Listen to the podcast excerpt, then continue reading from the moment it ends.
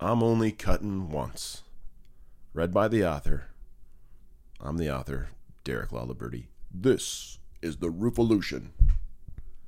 Here's two quotes your dad has definitely said to you at some point in your life Measure twice, cut once.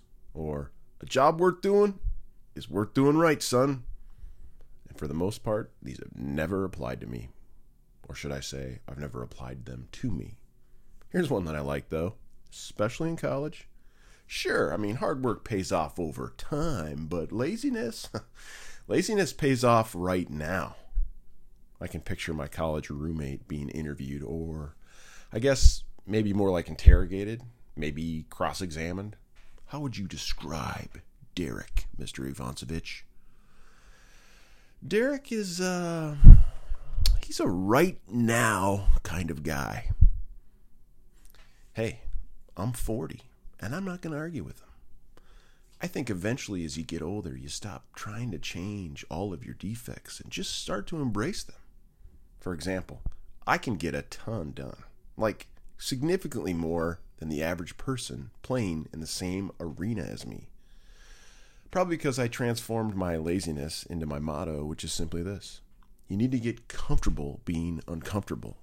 And for me, that means not letting a perfect plan get in the way of a good one. We live in a busy world. In between baseball tournaments and school pickup lines and what pair of sweatpants to put on, writing a column, maybe smoking a brisket. We have to go to work, right? And I work constantly. I'm actually not that lazy, but at least you know I'm making an attempt to show you that I come from humble beginnings. The point is is that we are all busy all the time. When it comes to those things that add to our busyness, we want to get them done, get them out of the way and cross them off that list. I come from a lineage of people who think exactly like that. What I mean is, I'm a get it done right away kind of guy, and good is always better than perfect, unless, of course, I'm paying for it. In that case, it's always better to be perfect. Otherwise, I would have done it myself. I think it was 10 years ago when I was building an elevated dog bed for my Great Dane Lola. God rest her soul. So I went to the hardware store and I bought a bunch of wood. I came home with no plan and just a few tools and thought, I'll knock this out and get back to living my life in no time. But then my neighbor Randy got wind of what I was doing. And Randy's an engineer, and Randy always measures twice. He couldn't believe I was winging it. When I measured this one particular piece I needed to cut, he offered the same wisdom our fathers once said to us back in the day.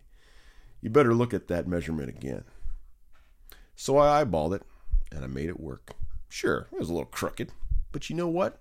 It was for my dog. And it was in the garage. And again, it was for my frickin' dog. Please picture Will Ferrell from Saturday Night Live right now talking to his dog. Thanks. I looked at Randy and replied, Oh, don't worry. I'm only cutting this thing once. So, why is the roofing company talking like this? Great question. First of all, I'm not the one who's installing your roof. If I was, you should not hire us.